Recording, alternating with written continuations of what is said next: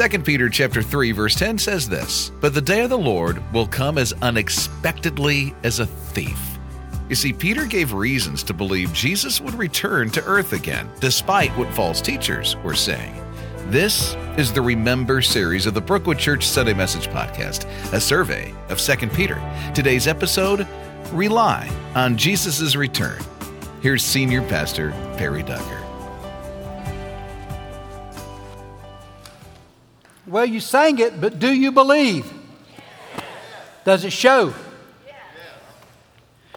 We continue our series, our survey of 2 Peter called Remember. Today's message is entitled Rely on Jesus' Return. You take your program out that you received on the way in, and on top of the outline, the part of the verse that I chose as the theme for today from chapter 3, verse 10. We'll be in chapter 3 exclusively today. But the day of the Lord will come as unexpectedly as a thief. Now, the day of the Lord, Hebrew Yom Yahweh, refers to the intervention of God into human history to execute final judgment, to destroy the present universe with fire to replace it with a new heaven and a new earth. Now, this letter was likely written during Peter's final year, which was sometime in 67, 68 AD, because he was martyred by Nero, the Roman emperor, and Nero died in 68 AD. So Peter's writing to people he cares about. As I said to you, imagine you knew you were living in your last days, and he did know that. Was it because he was in prison? Was it because Jesus had told him? Scripture doesn't tell us that. But he knew he was nearing the end of his life. So he wrote what was most important to him. He communicated his great concern that people not be confused or led astray by false teachers who had now infiltrated the churches. We'll be in chapter 3, 2 Peter. I think that's mine talking to me. Verse 1. This is the second letter to you, my second letter. What, what was the first letter? What? First Peter. That wasn't a trick question. Whenever I ask you an easy question, you think I'm trying to make you fall in a hole or something, don't you? No, it's obvious. This is my second letter. First Peter was the first one. Dear friends, and in both of them, I have tried to stimulate your wholesome thinking and refresh your memory. Now, this part of Peter's letter dealt specifically with the truth of Jesus' second coming. These charlatan teachers, not teachers from Charlotte, charlatan teachers, they were tricksters, they were deceivers, they were liars, denied the Savior's return. Why? Why'd they deny it?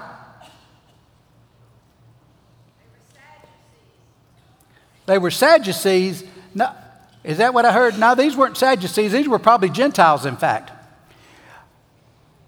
They denied it, although you're right, the Sadducees didn't believe in, in the, miraculous, the miraculous, and the Sadducees and the Pharisees were two different Jewish parties.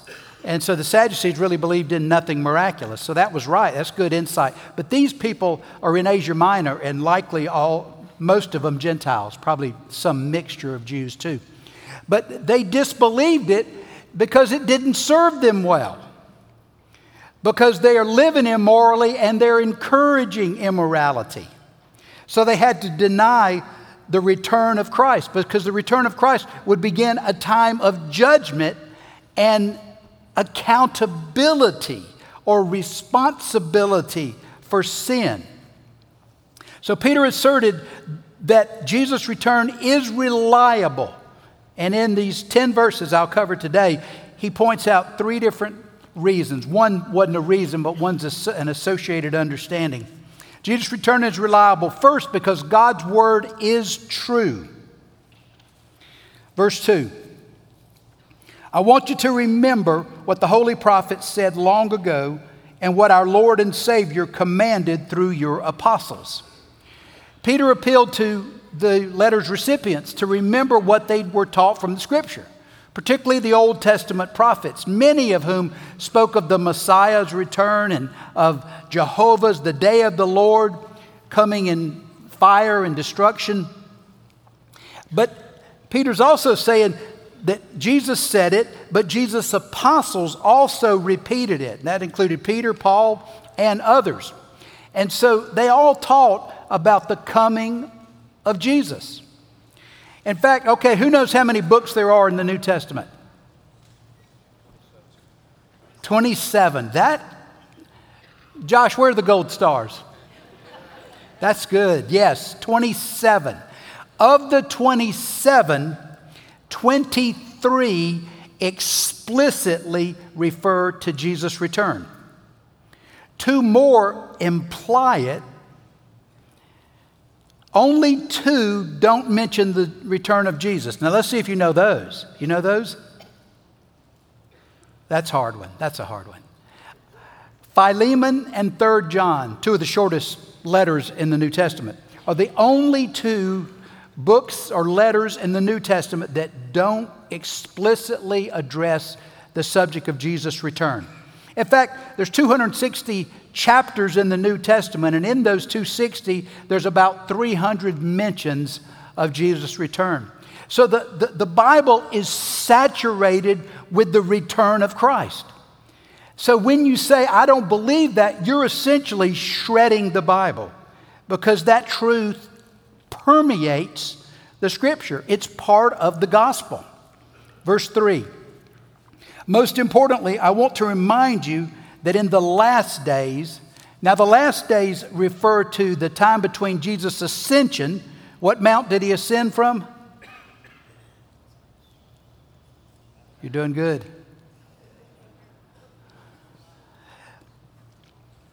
The time between Jesus' ascension and his return. That's the last day. So, are we living in the last days? Yes, we are. So, in the last days, scoffers will come and they will mock the truth and follow their own desires. That's what it says. So, Peter's was referring not to future events, he was referring to current events, but are they occurring today? Yeah. These scoffers who are the false teachers, and possibly some of those who were following them, were ridiculing the idea that Jesus was coming back. And they were following their own desires, and their own desires were what? We've been looking at this promiscuous immorality and greed. Follow the money, it says, and love of money is the root of all types of evil. Verse 4 They will say, mockingly, sarcastically, What happened to the promise that Jesus is coming back again? From before the times of our ancestors, everything has remained the same since the world was first created. Now, in the early days, not everyone had a Bible. Most of you in this room have half a dozen. But in the early days, people didn't own Bibles. They went to the synagogues where the, where the Torah was read. These letters that were written by the apostles were circulated among churches, but people didn't have copies of it. So what they did is they, they learned what we would call a creed or a statement of faith, and that was kind of related to the last song we sang. They would declare what they believed. And the return of Jesus was part of what the church believed because the return of Jesus completed the work of salvation. We think of salvation just because Jesus died and was resurrected, but really he died, so it made it all complete. No, it, it's completed when he returns, punishes the wicked, rewards the godly, establishes his kingdom on earth. So the false teachers are asking sarcastically, well, where is he then? To make fun of Christians. And they declared, well, nothing's changed since the beginning of time. And what they're saying is, and it's not going to change. The world is settled, and there's no divine being going to interrupt what's happening. Jesus will not reappear. Now, for you scientists out there, this is a naturalistic argument. It's a kind of uniformitarianism. Y'all want to repeat that? Uniformitarianism. Everything's uniform, everything's the same, nothing changes. But what it implies is that God's absent from the earth. If God exists at all. And we would call that a worldview. How many of you have a worldview? Let me see your hands. You have a worldview. What about the rest of y'all? Everybody has a worldview. You may not be able to articulate your worldview, but if someone watched you, they could articulate your worldview because your worldview are those assumptions you're making about life. Now, most of us in this room assume God is real, active, involved. Is that right? Others assume there is no God, or if there is, he's like, I hear this crazy word now, he's the source. Or he's, have y'all heard all this crazy stuff about the vibrations? I'm, I'm moving from the third to the fifth. I'm vibrating. But that's just another way not to have to face God. And so, any of these other words, either there is no God or he's was here and he's gone and he's not coming back, or we don't really have a God. We have this amorphous, upright blur. We, we have maybe there's a power, maybe there's a, a, a force of some kind, maybe there's a source of. All of that comes from the same place. And I know some of y'all, you think, well, the conservative people are saying that. Well, they're just as foolish as the others. If it's not God, it's not God. Regarding Jesus' return, these people were arguing that there was no evidence of his involvement in events on earth. And if so, why would you think he's coming back if we don't see that he's ever come before? Do you see evidence of God at work? Do you? That's important. Now, I can tell you, sometimes we don't see evidence that God's doing what we would like Him to do, at least not in the timing we'd like Him to act.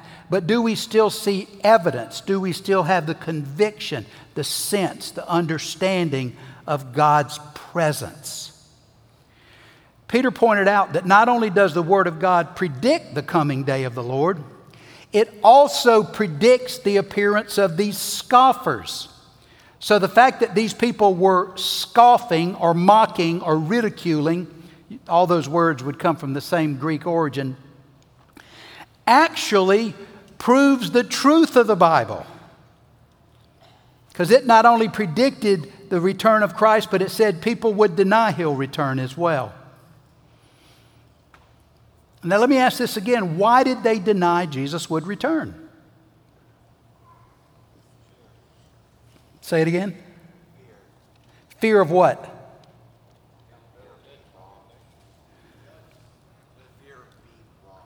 Fear of being wrong. That's, that's true. That's true.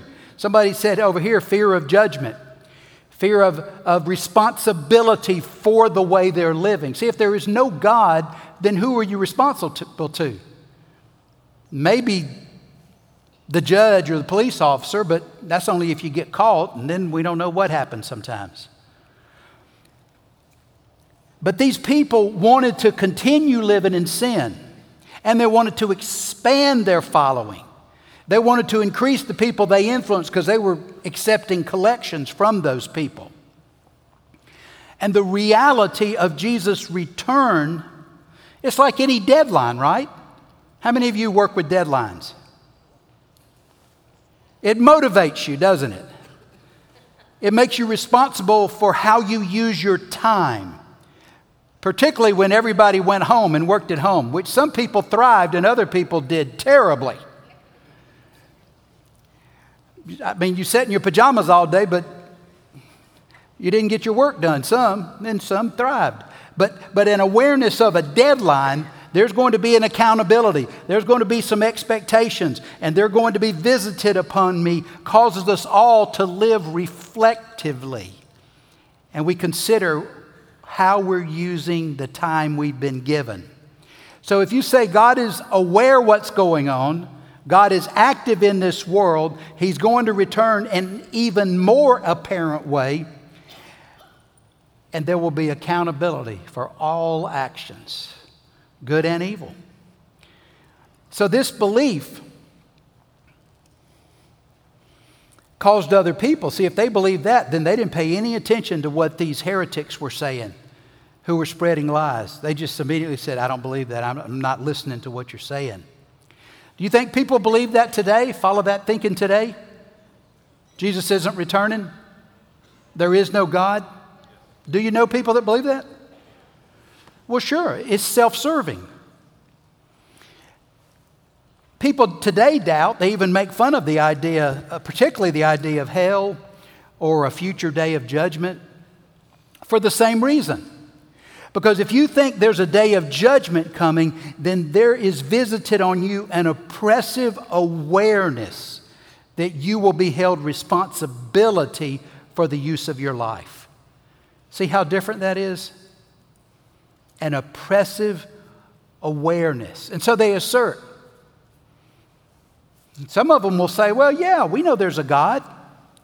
But then they define God as loving, docile, and tame. As though convincing other people to agree with them would change the ultimate reality. And yet, that's propagated in our culture. Today, it's not so much there is no God. There were eras um, when that was more in vogue, wasn't it? You remember that? That was just, there was no God at all. Um, today, it's not. Today, it's more spiritual. There is a God, but people dictate to him who he is and his personality. And he's just mild. Sort of reminds me of the Chronicles of Narnia. Y'all know that book?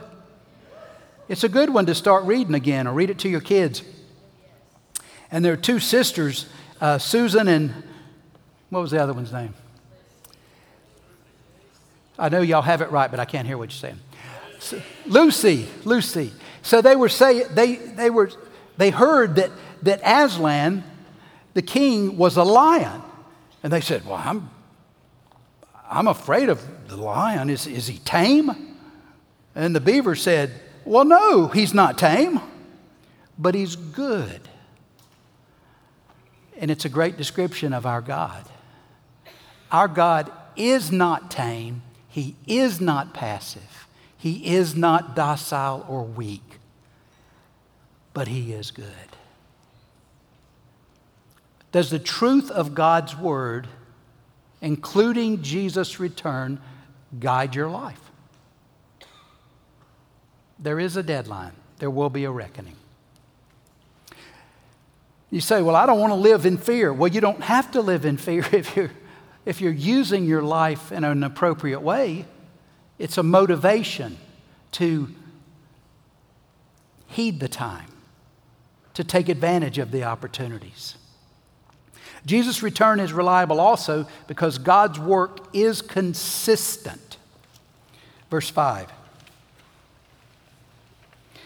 They deliberately, now if you write in your book, you can underline the word deliberately.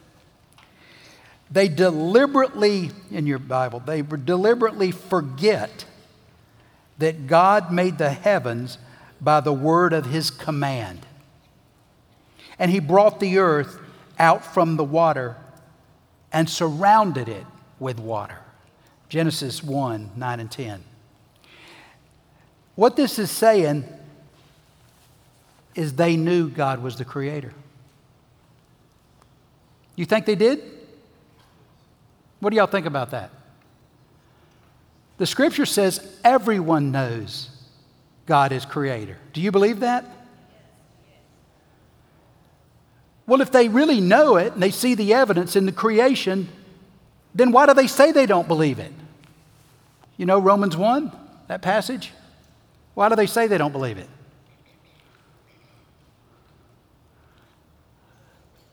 Because their deeds were evil. So they denied there was a God at all because it let them off the hook. And they suppressed the truth of God, it said, and God turned them over to live however they wanted to live. You can read that. It begins in Romans 1, verse 18. The scoffers claimed Jesus wouldn't return because nothing has changed. The world's not changing. God's not involved if God exists at all. But people don't see or they deny seeing what they don't want to see. There are none so blind as those who will not see. You know who articulated that? Not first, but popularly? Jonathan Edwards. It's why a burglar can't find a police officer. They don't want to. They don't want to. Scientists today disregard data and ignore, even censor, we've learned painfully, counter arguments that they don't want to consider if they contradict their hypothesis or their agenda. Committed evolutionists don't want to see evidence of a creator. Though you'll see there's a, there's a growing contingency of scientists that articulate that there is a creator. They don't articulate the God of the Bible. But it's too orderly to be random. You know, I want to say something.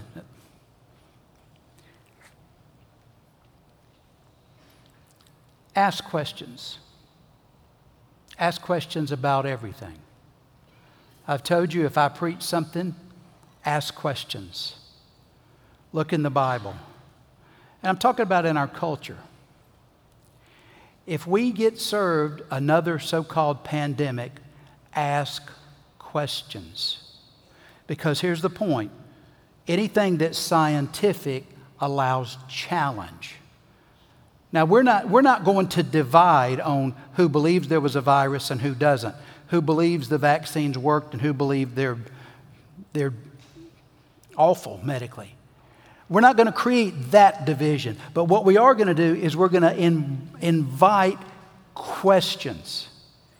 Because I can tell you this I'm not planning to shut the doors again if some organization that I no longer trust says to shut the doors. I don't, I, here's the thing I don't, I don't want y'all to clap over that. I, I don't want y'all to clap because I don't, I'm not trying to divide us on this political stuff. What I'm trying to do is say, let's stand for truth. Let's ask questions. Let's look at all sides of this. You see, I don't want us to divide on yeses and nos. We are unified in Christ, but it's not out of bounds to question. It's not out of bounds to find a physician or a scientist you trust and ask them, and find one with a different opinion you trust. You see what I'm saying? That's what I'm calling us to. But I'm not calling us to start some political battle at all. That doesn't serve God.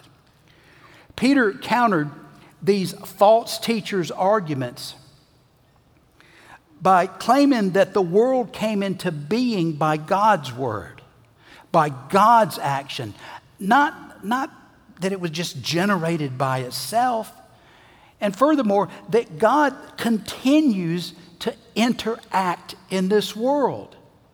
Verse 6 Then he used the water to destroy the ancient world with a mighty flood. Genesis 6 through 10.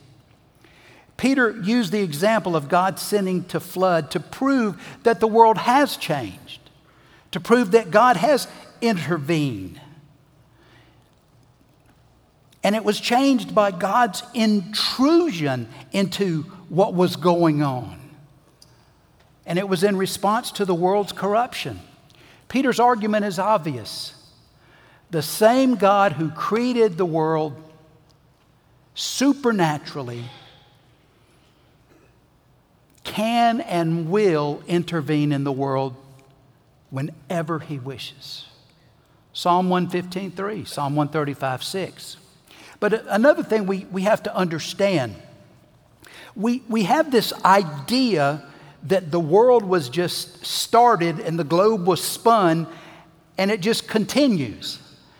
That's not scientifically correct, much less biblically correct. Did you know that? The world was created and it's sustained by God, well, more specifically by Christ. Psalm 102, 25 and 27, Colossians 1, 15 through 17, Hebrews 1, 3. The, the world is not self sustaining, it's God sustaining. I mean, if you look down to a molecular level or an atomic level, there are opposite charged electrons and, protons. They should repel each other, and yet they're held together. In fact, that's what an atomic bomb is, is when you split and the power is released, when you split the atoms. But for, again, for you scientists, the rest of y'all just take a nap for a minute. But um, the second law of thermodynamics is also called the law of, you know, the law of boredom. The law of, it's called, I know that I'm only talking to three of you, but it's the law of entropy. But what it means is that every substance goes from order, created order, to disorder.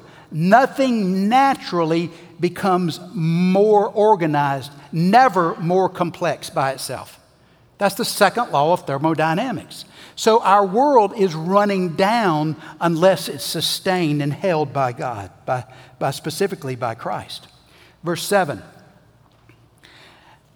And by the same word, which is active and powerful, the present heavens, and, and this word heavens really means the area above the earth, the sky. The present heavens and earth have been stored up for fire. They are being kept for the day of judgment when ungodly people will be destroyed. So, God intruding into this world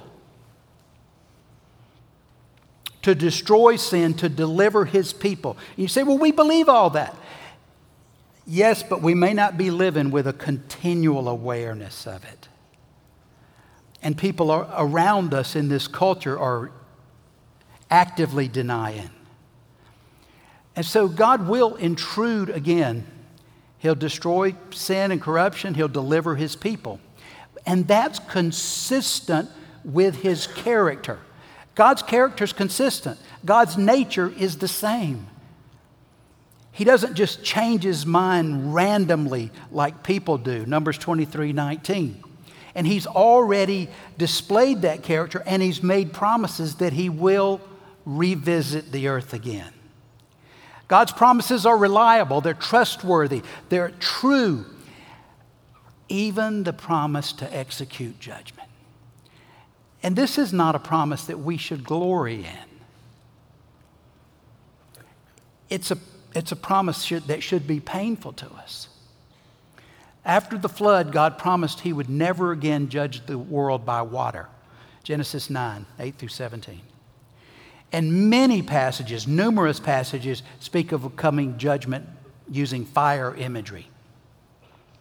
But the point here is, is that God's work is consistent.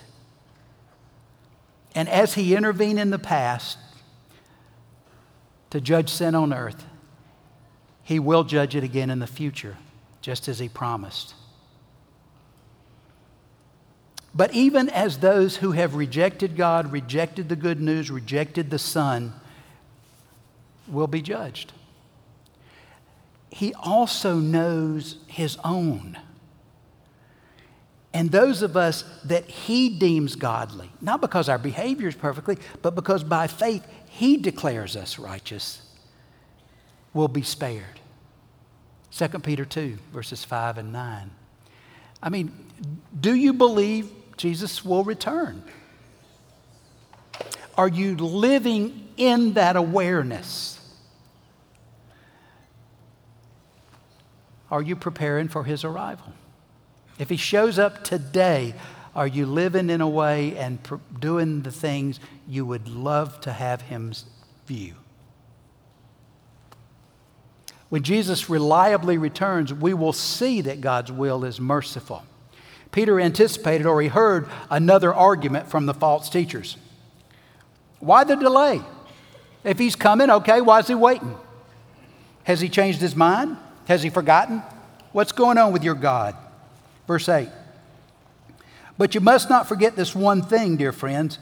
A day is like a thousand years to the Lord, and a thousand years is like a day. That's, that's somewhat taken from Psalm 90, verse 4, but it's a little bit different. God doesn't live in time. Time is an artifice, it's something He created for us to live in. And so God exists in past, present, and future simultaneously.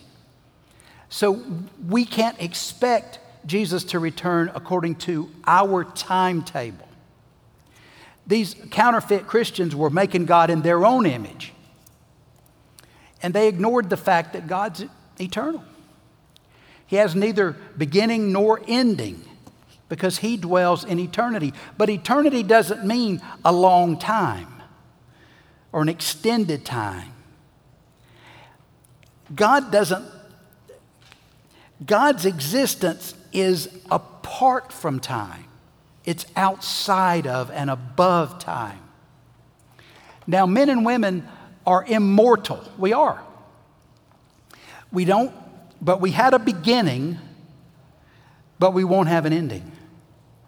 So every person will live forever somewhere in the presence of God in heaven, separated from God in hell. Why the delay? Verse 9. The Lord isn't really being slow about his promise, as some people think, probably the false prophets, the false teachers. No, he is being patient for your sake.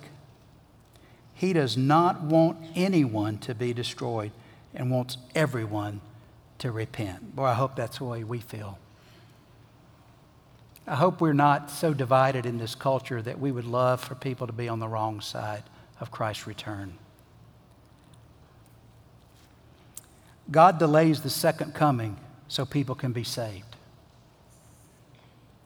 Because when He comes, judgment will occur, His kingdom will be ushered in on earth. God is merciful. God is patient. He's allowing time for people to repent, to be saved. See, if you, if you think of God, that God enjoys destroying, punishing, I don't think you have an accurate view of God. I mean, we wouldn't admire a father that enjoyed punishing a child, would we? So why would we admire God? God's not vengeful. God is just. That's different. God takes no pleasure in punishment, but because He's just, judgment has to occur. For all who won't turn from sin, who rejected the Son. Jesus hasn't returned because, as 1 Timothy 2 4 says, God wants everyone to be saved and to understand the truth. And so every day, including this day, every day before Jesus returns is a day of grace.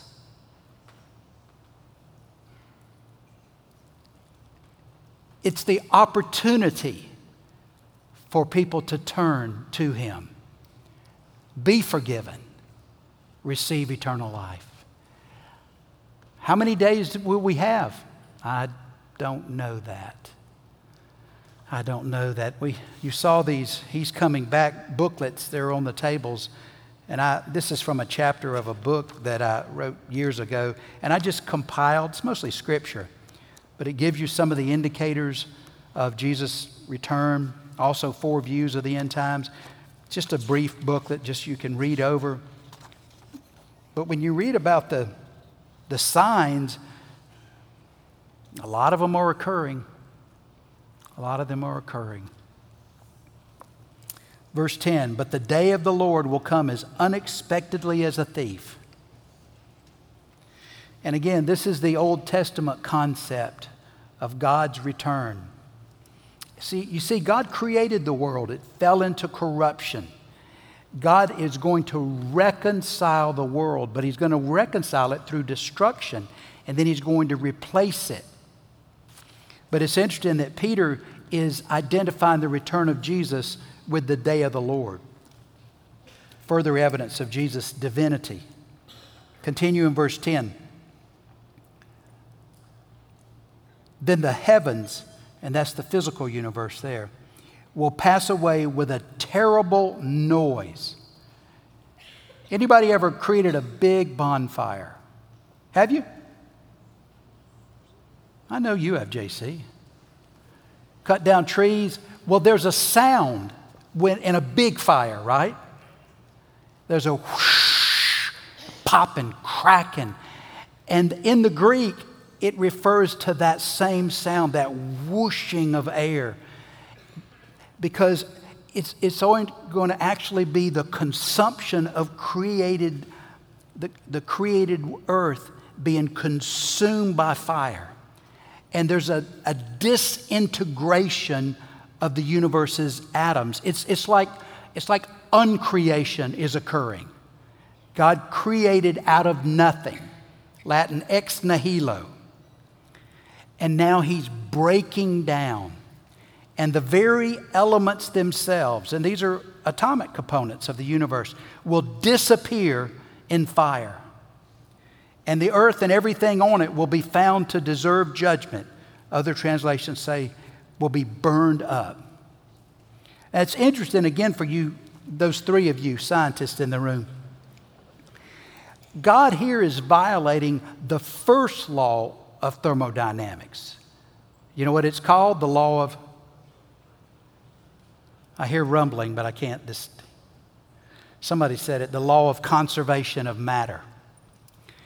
In other words, matter, but also energy, can neither be created nor destroyed. It can be by God because God created it and He will destroy it. But otherwise, matter can't be created and energy can't be created or destroyed in the universe. But God will destroy it. And in the midst of this destruction, however, He will show mercy to His own. After Jesus returned, the the entire present universe will cease to exist, but it will be replaced by a new heaven and a new earth where the righteous will live with God forever. Revelation 21 22. Have you received God's mercy? You know, I never preach fearful messages, and I haven't, I've sought not to deliver this one in this way. I don't think fear is a direct link to salvation. But ask God to show you. If you have doubts, there'll be people here at the front you can talk with. You can take your time. We're not hurrying people to quick make a decision, but pray it through. Ask the questions. Read the scripture. Talk to someone you trust.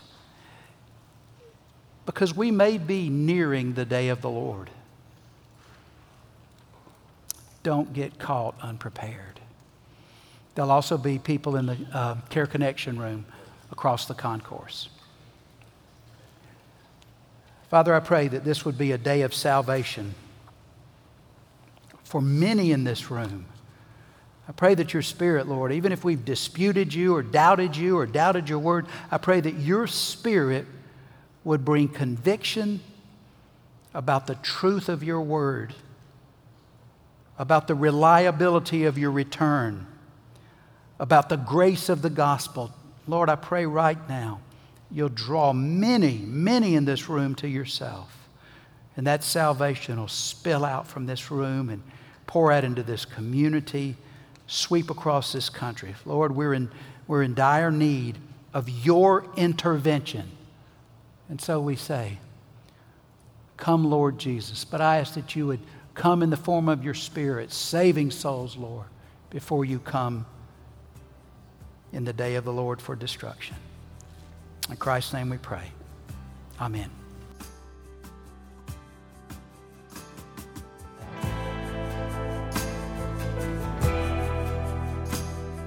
Thanks for joining us for this week's podcast. This week, read and reflect the first two chapters of Genesis and the last two chapters of Revelation. Thank God for His promise to restore Eden and for showing patience and mercy to everyone. Pray for specific people you know who are far from God. Ask Him to invade their hearts with grace and deepen their own longing for Jesus' return. Next week we'll continue the series, remember. To prepare, read 2 Peter chapter 3 verses 11 through 18. At Brookwood, we want to help you pursue a relationship with Jesus so that you can experience a transformed life. One way you can do this is by getting connected at Brookwood. Email us connections at brookwoodchurch.org or call 864 688 8326 to speak to someone on our connections team. Thanks for subscribing to this podcast. And if you like the podcast, please leave a review so that others can discover how they can have a transformed life in Christ. Thanks for listening and have a great week.